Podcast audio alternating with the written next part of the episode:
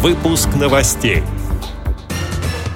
Госдума внесла изменения в жилищный кодекс. Они касаются обеспечения прав инвалидов.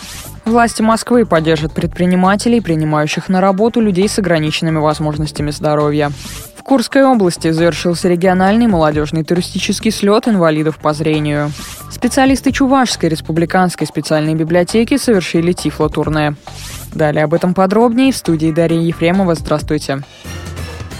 Госдума приняла в первом чтении законопроект, который разрешает обустраивать беспрепятственный доступ инвалидов к жилью, в том числе устанавливать пандусы в подъездах без проведения собрания собственников квартир. В связи с этим внесены изменения в 44-ю статью Жилищного кодекса Российской Федерации.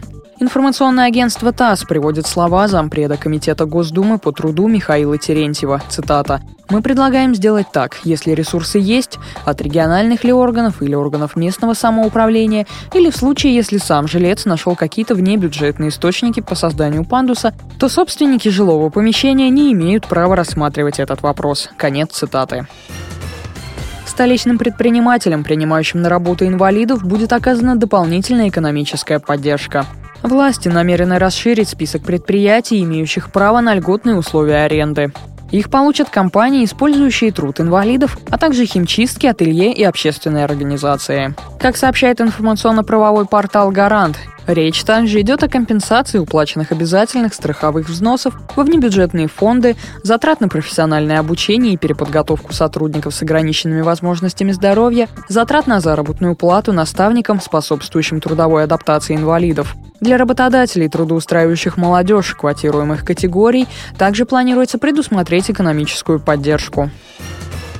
В Курской области завершился региональный молодежный туристический слет инвалидов по зрению. Мероприятие объединило любителей активных форм досуга, спортивного туризма и рыбной ловли, а также тех, кого не пугают отсутствие комфорта и полевые условия быта. Участниками слета стали молодые люди от 18 до 40 лет. Первое испытание ребятам предстояло выдержать сразу по приезду на место проведения, установить лагерь и разобрать туристское снаряжение под палящим полуденным солнцем.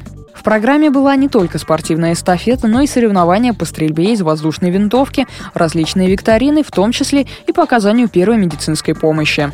Ребятам предстояло продемонстрировать навыки вязки туристических узлов, умение складывать разные виды костров и многое другое.